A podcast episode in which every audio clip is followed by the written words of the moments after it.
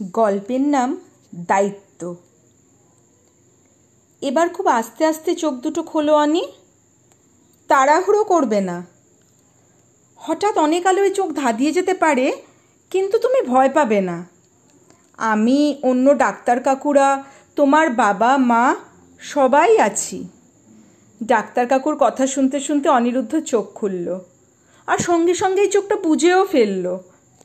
মৃদুস্বরে বলল আহ, আলো। আবার ডাক্তার কাকুর গলা ভেসে এলো। অনি, আলো কমানো হয়েছে। এবার চোখ খোলো। অনিরুদ্ধ ধীরে ধীরে চোখ খুলল। আবছা আবছা চোখে দেখল, ওর মা বাবা, ডাক্তার কাকুরা ওর মুখের উপর ঝুঁকে রয়েছে। মাম মাম, আমি সব দেখতে পাচ্ছি। তোমাকেও। অনির কথা শুনে সুমিত্রা দেবী ফুঁপিয়ে উঠলেন।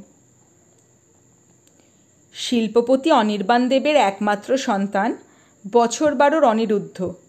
মাস তিনেক আগে একটি প্রাণঘাতী অ্যাক্সিডেন্টের সম্মুখীন হয় এবং গাড়ির সামনে বসে থাকার দরুন প্রাণে বেঁচে গেলেও চিরতরে চোখে দৃষ্টি হারিয়ে যায়।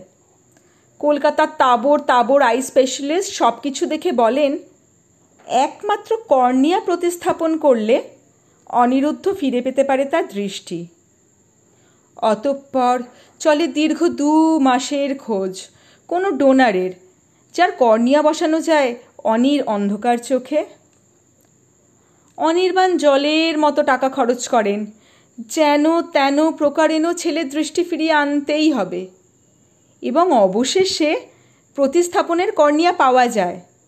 ডাক্তার নীলাদ্রি ঘোষের হসপিটালে একটি পেশেন্টের অকাল মৃত্যুতে ডাক্তার নীলাদ্রি অনির্বাণের ছোটবেলার বন্ধু এবং অনিরুদ্ধ তার পুত্র সম। সুতরাং আর কোনো মুহূর্ত অপচয় না করে অনিরুদ্ধ চোখের অপারেশন হয় শহরের প্রথম সারির আই সার্জেন ডাক্তার তনুময় বাগচির হাতে। অনিরুদ্ধ চোখের ব্যান্ডেজ খোলার পর দিন দুয়েক এক একটা কেবিনে ছিল। পাশের বেডটা খালি ছিল।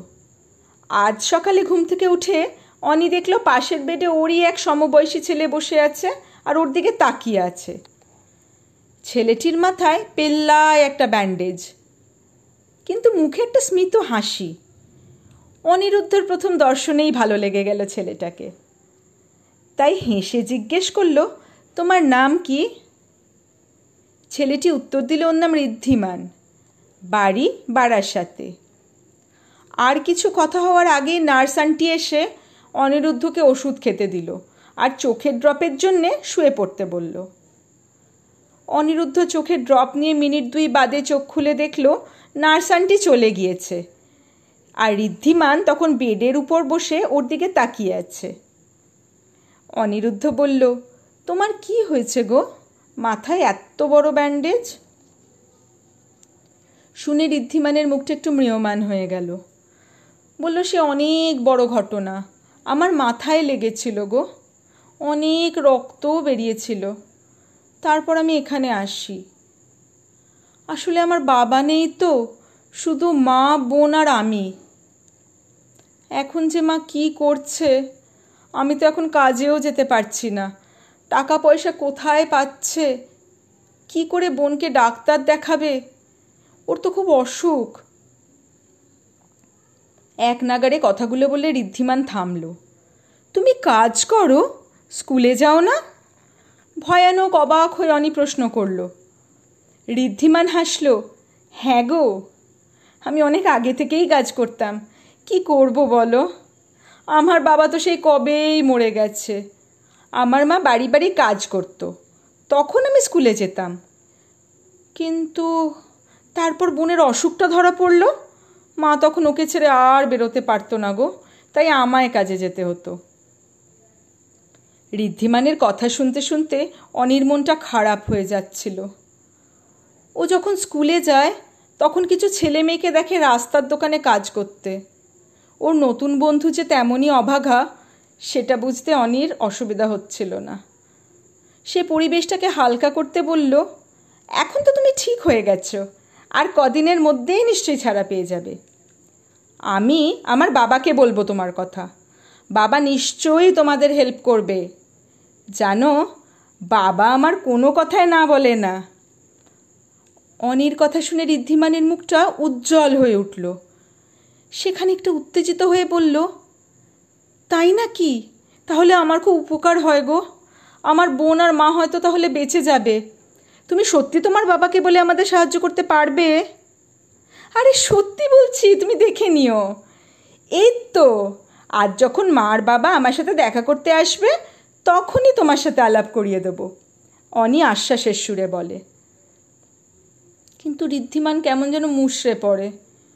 তারপর ম্লান স্বরে বলে, আমার সাথে বোধহয় দেখা হবে না গো, আমি আর বেশিক্ষণ এখানে থাকব না, ওরা এসে যাবে আমায় নিতে। অনি বলল, ওহ, তোমার এখনই বুঝে ছুটি হবে। আচ্ছা ঠিক আছে। তুমি তোমার বাড়ির ঠিকানা আর তোমার মায়ের নাম বলে দাও, আমি বাবাকে বলব। আর তুমি আমায় ফোন করো। আমার বাড়ির number two four one five three four seven five. কেমন? ঋদ্ধিমান নড়ে চড়ে বসল। বসে বলল, তুমি একটু মন দিয়ে শোনো। আমার বাড়ি বারাসাতে দত্তপুকুর খেলার মাঠের পিছন দিকে। যে কাউকে বুবুনের বাড়ি বললে দেখিয়ে দেবে। আমার ডাক নাম বুবুন। আমার মার বোন একা আছে আর আমাকে খুঁজছে।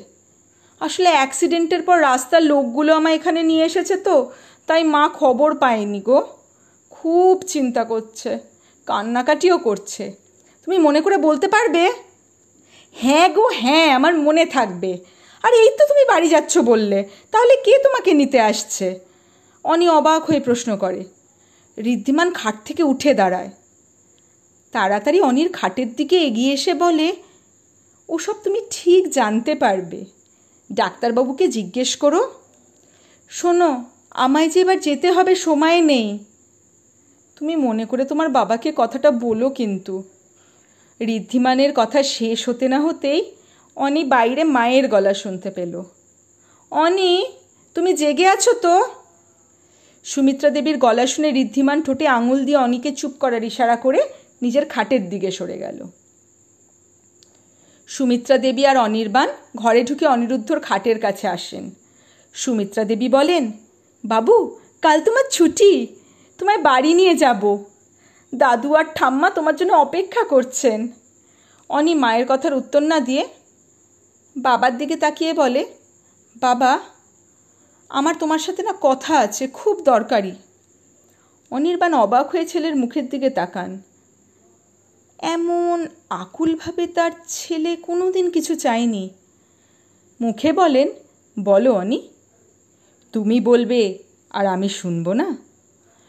অনিরুদ্ধর বাবাকে ঋদ্ধিমানের কথা বলে। বলে ওর মায়ের আর বোনের কথাও। তারপর কিছুটা আবদারের সুগে যোগ করে, বাবা, ঋদ্ধিমানের আজকেই ছুটি। তুমি ওকে কথা দাও, তুমি ওর মাকে হেল্প করবে। ও লজ্জা পাচ্ছে তোমার সামনে আসতে, বলে অনি ঘুরে পাশের খাটের দিকে তাকায়। অনির্বাণা সুমিত্রা দেবী, ডাক্তার নীলাদ্রি ঘোষালের চেম্বারে বসেছিলেন। ডাক্তার ঘোষাল বলছিলেন, অনির পাশের খাটে তো কেউ ছিল না। তাছাড়া ঋদ্ধিমান নামের কেউ অ্যাডমিটই হয়নি এখানে। একমাত্র অ্যাক্সিডেন্ট কেসটা এসেছিল সেটা একটি বছর তেরোর ছেলের। তাকে রাস্তার কিছু লোক নিয়ে আসে। ছেলেটির মাথায় ফেটাল ব্লো ছিল। মারা গেছে, তোমরা তো জানো। ওর কর্নিয়াটাই অনেক চোখে ট্রান্সপ্লান্ট হয়েছে। কোনো ক্লেমেন্ট ছিল না লাশের, তাই লোকাল থানায় ইনফর্ম করে বডি মর্গে চলে গিয়েছে। আমার মনে হয় অনি হ্যালুসিনেট করছে। আসলে অনেক কড়া কড়া ওষুধ যাচ্ছে তো। অনির্বাণা সুমিত্রা দেবী কিছু না বলে অনেকে বাড়ি নিয়ে আসেন। এবং পরদিন অফিসের লোক পাঠিয়ে ঋদ্ধিমানের দেওয়া নির্দেশিকা মিলে ওর বাড়ি খুঁজে ঋদ্ধিমানের মায়ের হাতে পঁচিশ হাজার টাকা পাঠিয়ে দেন আর ওর বোনের সব চিকিৎসার দায়িত্ব নিয়ে নেন। ঋদ্ধিমানের মা জানতে পারেন ছেলে মনিবের বাড়ি কাজ করতে গিয়ে একটি অ্যাক্সিডেন্টে মারা যায় আর এক সহৃদয় ব্যক্তি সেই খবর পেয়ে ওদের সাহায্যে এগিয়ে আসেন। ঋদ্ধিমানের সৎকার হয়ে গিয়েছে। অনি এখনও ওর হসপিটালে বন্ধুর ফোনের অপেক্ষা করে। অনির্বাণ আর সুমিত্রা দেবী ঋদ্ধিমানের পরিবারকে সবার অলক্ষ্যে আগলে রেখেছেন। তাদের সন্তানের শরীরে যে ঋদ্ধিমান বেঁচে আছে